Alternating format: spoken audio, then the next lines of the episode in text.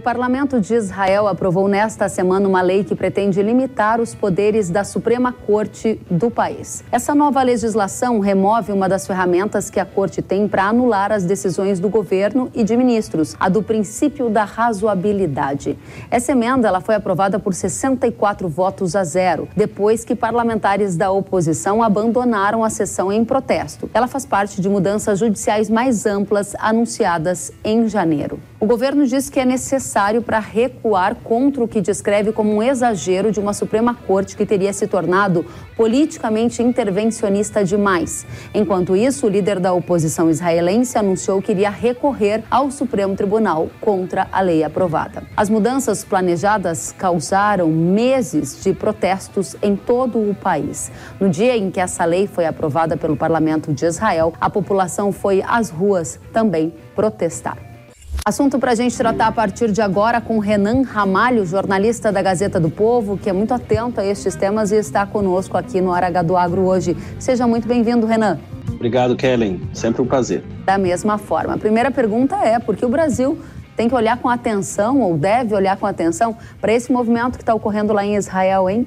Olha, eu entendo que, além da comunidade judaica, claro, que está muito atenta no Brasil ao que está acontecendo lá, a uma instabilidade política e uma crise constitucional a caminho desse enfrentamento né, entre governo, parlamento, que estão juntos em Israel é, em relação à Suprema Corte, eu suponho que os ministros do Supremo nosso, do STF, estejam também bastante atentos ao que está acontecendo lá. Isso porque a gente está observando em Israel uma fase avançada de algo semelhante que está se iniciando aqui, na relação entre a classe política, ou uma boa parte dela, em relação à Suprema Corte. A gente também é, observa aqui no Brasil, mas também em outros lugares do mundo, em todo o mundo ocidental, um avanço da Suprema Corte sobre políticas públicas, sobre decisões e disputas é, de poder que acontecem é, no Congresso, no governo. Não é não é por acaso, quer dizer, isso aconteceu aqui no Brasil nos últimos anos, com o ex-presidente Jair Bolsonaro, por exemplo, batendo de frente com várias decisões é, do Supremo e acusando a mesma coisa, de interferência em atribuições do Executivo. Esse incômodo existe também no Congresso brasileiro, é, e é por isso que é, muitas vezes, quando o Supremo toma decisões, principalmente relacionadas a questões morais, a pautas de costumes, por exemplo, parte do Congresso se incomoda muito. O que a gente vê em Israel, na minha avaliação, é algo, é, uma fase avançada é, dessa insatisfação.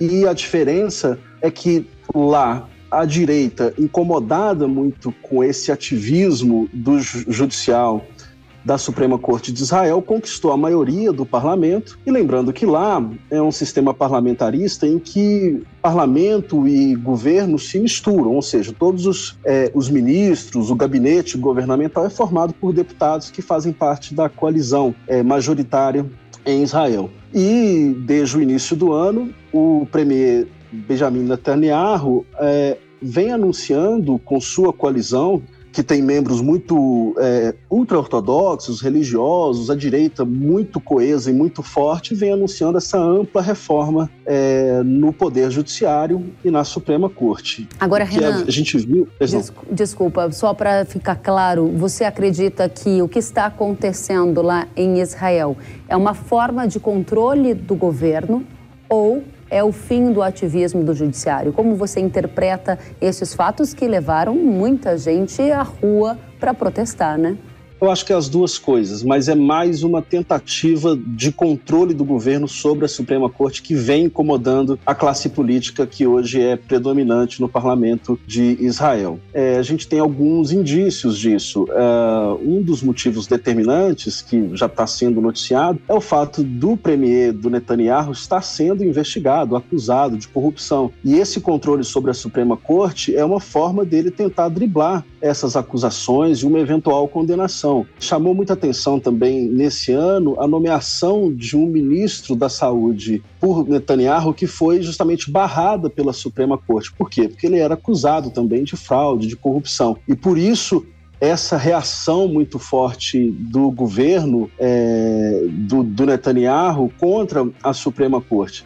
Então, de certa maneira, assim, é claro que lá, como aqui, em outras partes, existe o ativismo judicial. Muitas vezes a Suprema Corte de lá, tanto daqui, passa do ponto, interfere. Uh, mas aqui é o governo muito preocupado com suas medidas e fazer prevalecer elas. Lembrando que essa, esse projeto que passou agora, nessa semana, é parte de uma reforma muito mais ampla. O governo, por exemplo, pretende é, derrubar as decisões do Supremo por maioria no parlamento, quer o poder de nomear todos os juízes do país, especialmente maioria para obter é, maioria de assentos no comitê que escolhe os membros da Suprema Corte, além de várias outras mudanças que estão em curso. Essa semana mesmo foi anunciado que a Procuradora-Geral da República em Israel pode ter reduzir o seu poder de investigação sobre membros do governo. Isso é outra mudança que mostra que, na verdade, o governo quer se blindar. Interessante, Renan. Agora, para quem assiste o Hora H do Agro e está se conectar, se questionando quais são os pontos de conexão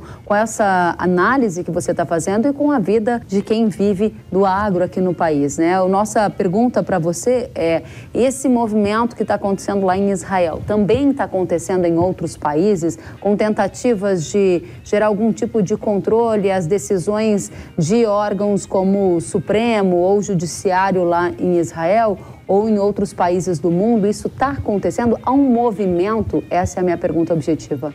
Olha, eu acho que há sim, por parte do Supremo, como a gente sabe aqui, um ativismo também grande. A diferença é que o Supremo aqui tem muito mais força e mais independência também é, em relação ao governo e ao parlamento. Quer dizer, ele, ele está muito mais protegido pela Constituição, pela divisão dos poderes, do que a Suprema Corte de Israel. E lembrando que o Supremo aqui também tem uma ligação muito forte com o Congresso, afinal, é o Senado que julga os ministros e os ministros que julgam os deputados, os parlamentares. Portanto, há uma espécie de compadrio aqui que protege o Supremo. Agora, o público do agro, é claro que existem decisões à vista do Supremo que podem afetar é, os produtores rurais. O, o, está próximo muito de ser votado, por exemplo, é o marco temporal para demarcação de terras indígenas. É, isso é uma decisão que o Congresso sempre reivindicou é, para estabelecer esse marco temporal de modo a restringir essas demarcações, mas que o Supremo, ao que tudo indica, tem tudo para avançar nisso e acabar com o marco temporal, ou seja, é, de modo que é, comunidades indígenas que reivindiquem a terra se provarem que em qualquer momento, antes de 88 ou depois, ocupavam, de certa maneira, tradicional aquele terreno, ela pode reivindicar isso. Nesse governo do presidente Lula, que é muito mais sensível a essa questão, tem ligação de movimentos sociais indígenas com o governo, eu acredito que isso tende a passar e é uma forma de ativismo, uma vez que o Congresso sempre reivindicou isso e, afinal, é o Congresso que aprovou a Constituição e que tem o poder de reformá-la. Entendo. E desta forma, você acha que a gente, em alguma medida, pode estar caminhando para algo semelhante ao que está acontecendo de Israel, mesmo que você já tenha dito, e eu prestei muito atenção, que estamos muito distantes do que está acontecendo lá, mas você vê similaridades. Quais são as principais similaridades e as principais diferenças que a gente pode estabelecer entre esse fato que marcou a semana lá em Israel e as condições que temos visto aqui no Brasil, especialmente essas que se referem, por exemplo, ao que você colocou do agro, o marco temporal e todas as tensões que cercam esse tema? Olha, de semelhança eu vejo uma insatisfação crescente por parte da classe política em relação ao Supremo. Até porque a, a, a bancada conservadora, a bancada é, também, a bancada religiosa, a bancada do agro, a bancada da segurança no Congresso, ela vem crescendo. A diferença é que lá em Israel ela já predomina e domina a pauta do parlamento israelense.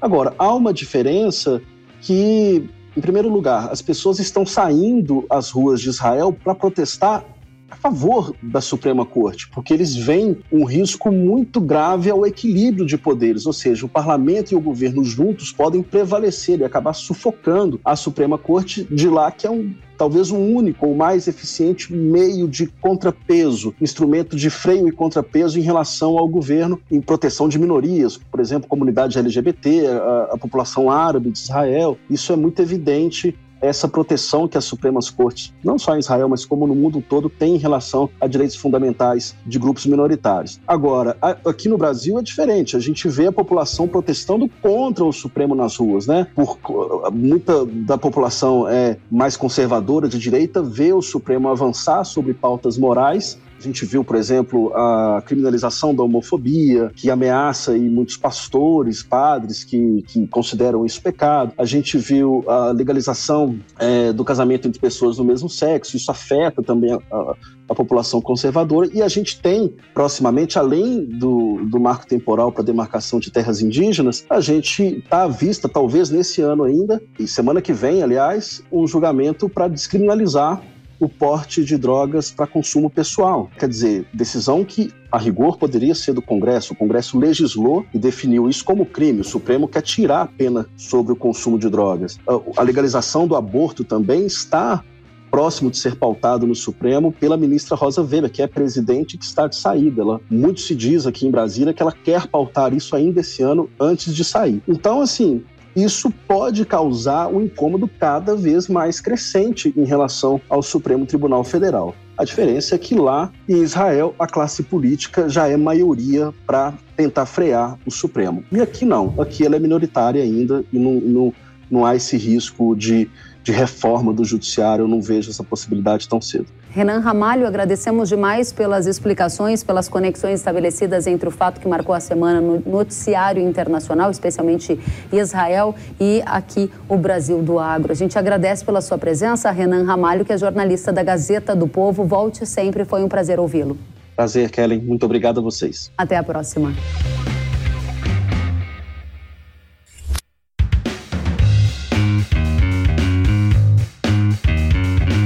Que bom que você gostou da entrevista e ouviu todo o conteúdo. Se quiser acompanhar as atualizações, siga kellen.severo no Instagram. Até a próxima!